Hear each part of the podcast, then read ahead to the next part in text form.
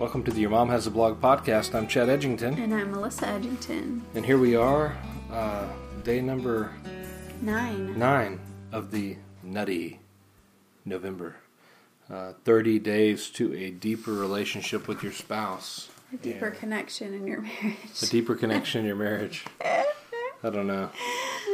It's eleven thirty, so It's late. Are you awake? Yeah, I'm awake. Okay. I'm, I feel I'm wide awake, man. I've been. We had our last football game of the year just just uh, moments ago. It ended, and then we do this thing in Texas. It's like a church thing called fifth quarter. I guess they do that probably in other states too, I don't know. but I've never heard of it being done anywhere else except for in Texas. And so, what we do is we uh, we uh, have people make lots of cookies, and then the kids go play volleyball and basketball and nine square in the air. And there's a little devotion where you try to take kids that have been hyped up at a football game and make them listen to you preach. And then you threaten them hey guys i'll just i'll just end this right now. Y'all can all go home. I'm just asking for a few minutes here you know. Does that happen every time? every time yeah. It's just the way it goes. See, what I remember fifth quarters being when I was in high school is you would go eat food, then you would either play a game or you would watch one of those scary youth group movies. Mm, yeah. You know About the rapture? Yeah, Yeah. Yeah, you know, the rapture films as a genre, like they seem to go have gone away. And then there was like a Left Behind movie that Sean Penn was in or something recently. and I was like, this is I think that's who it was. It's like that's or maybe it's Nicolas Cage or something like that. You're like, "What? They're still making these?" yeah. But I guess people are still dispensational. You know, I go back and forth between am I a dispensational or not. Uh, but anyway, dispensationalist. But uh, whatever. So what we're talking about. So we're going to make this a short one. Yes. Yes. Okay. Here's a short. one. So a short podcast. So anyway, I've been you know, I've eaten a lot of cookies tonight, and so I'm hyped up on sugar. Hmm. Probably going to pay for that tomorrow with a massive migraine. Probably so. But that's life. So Hey, before we jump into our topic. okay. we forgot last night to talk a little bit about the giveaway. Oh yeah, So don't forget, our giveaway launches now in seven days.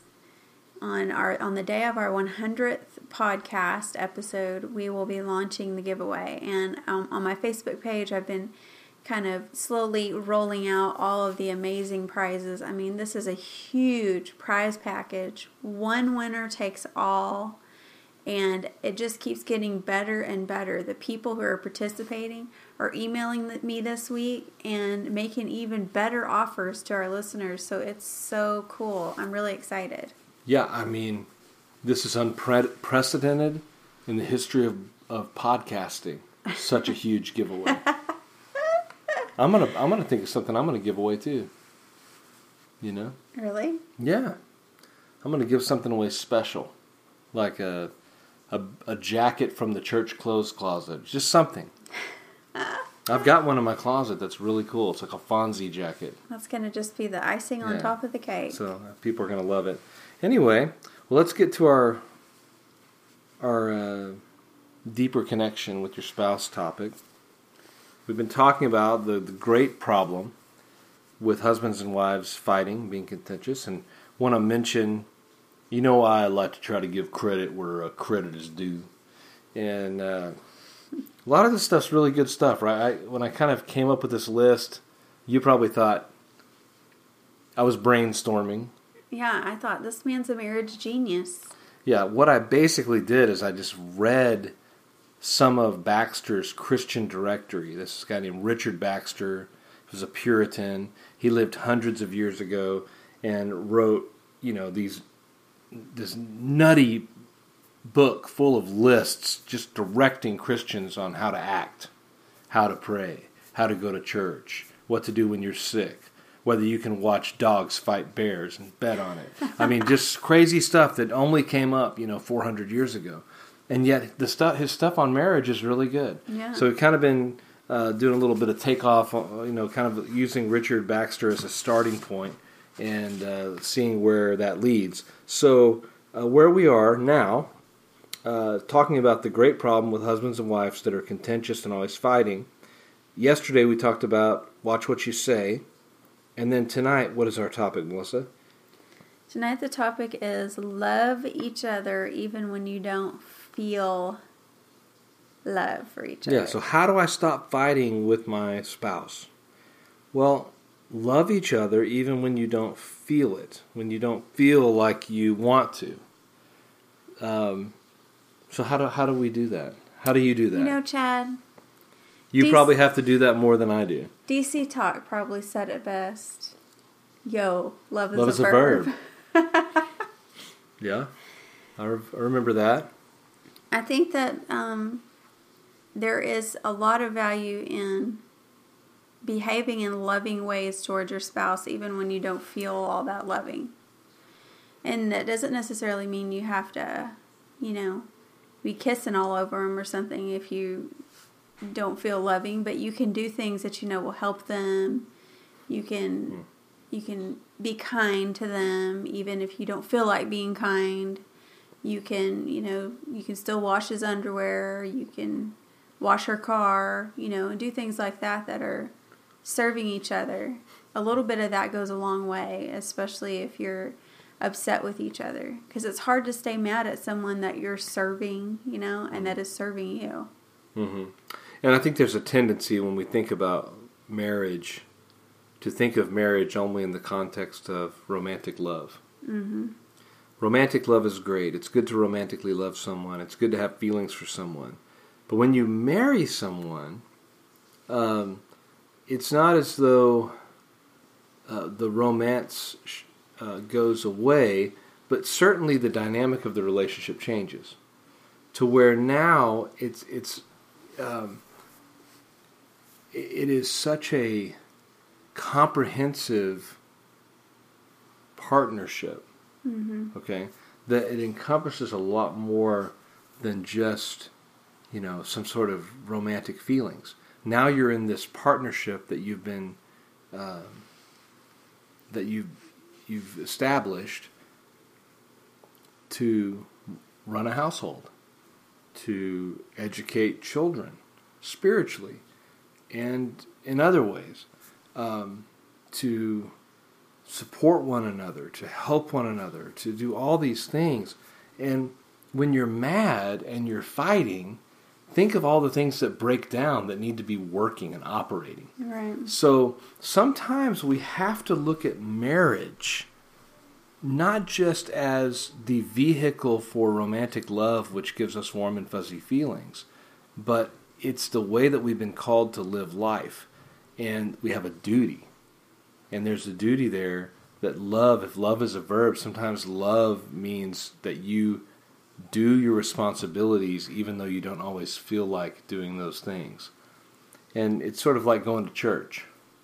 People, I think most people only show up. There's there. I shouldn't say most people. There are a lot of people who show up at church whenever they feel like it. Right And if you were to ask them to live a comprehensive Christian life, if you were to ask them to be faithful to worship with the local body of believers all the time, it it would just be a wild idea to them. Because they are only used to coming to church when they feel like it, right when it strikes their fancy, and not being committed. But I would say the people who are able to glean the most out of church, the ones who are able to, who reap the most reward and who do the most good, are the people who are there, and they're there regardless of their feelings. the people who say this is just what we do on sundays it This doesn't matter how we feel this is when it. the time comes We go to church. Yeah. Well, I think that couples, especially, well, I, I think men and women both um, kind of panic sometimes whenever they think, oh, I don't feel in love with this person. Mm-hmm. And they think this must mean that we shouldn't be together anymore. I mean, I shouldn't be in a loveless marriage. I don't feel in love. Hmm. And to that, I would say there are so many phases in marriage that you go through. You know, there are times when you're really everything's firing on all cylinders, everything's going great, and there are times whenever you're in a really low spot and you just can't seem to get on the same page about anything and there's just a lot of disagreement and that phase passes too. Mm-hmm. I mean, every phase passes. It's just like the weather in Texas. It's going to change on you any second. Yeah. And that's what marriage is like too. You just have to hang in there. You have to say, look, I may not feel in love at this moment, but I know that I love this person. Right. And so I'm going to continue to act as if I love this person and I'm going to do the things that a person who loves someone does. Yeah. And then eventually the phase passes and you know your feelings change. And, and a lot of times it passes in like 20 minutes. Yeah. So you can, you know, I've made mistakes in the past of just being grouchy or being, you know, and I'm sure I'll make them again. But you don't realize how just a, just a small amount of time uh, and, and, and maybe something else happening, getting a phone call, seeing something on TV, reading something, this, just the smallest thing can change your outlook on life. Yeah. So just do what you know you're supposed to be doing. Uh, and a lot of times that's love. I mean, that's when you do what is right. Um, the, the Bible says, you know, the person that that loves does no wrong to his neighbor. And what is love? Well, love, um, the way the Bible talks about love, love is commandment keeping. Mm-hmm. Love is, if you think about the Ten Commandments, love for God would be to do those things um, in the first table where you learn how to, to not have an idol, to not have any other gods b- before Him, to keep the name holy, to keep the day holy. And then love towards other people is commandment keeping towards people. It's loving not to kill somebody.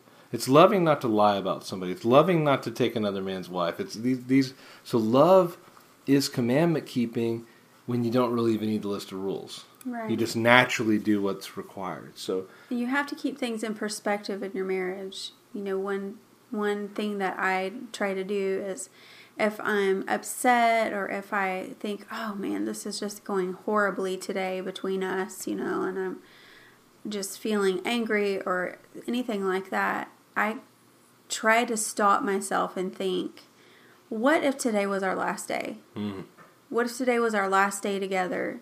Would this thing that I'm upset about matter in the least? mm, And that can really kind of snap you back into reality whenever Yeah. you start getting obsessed with your own feelings about things.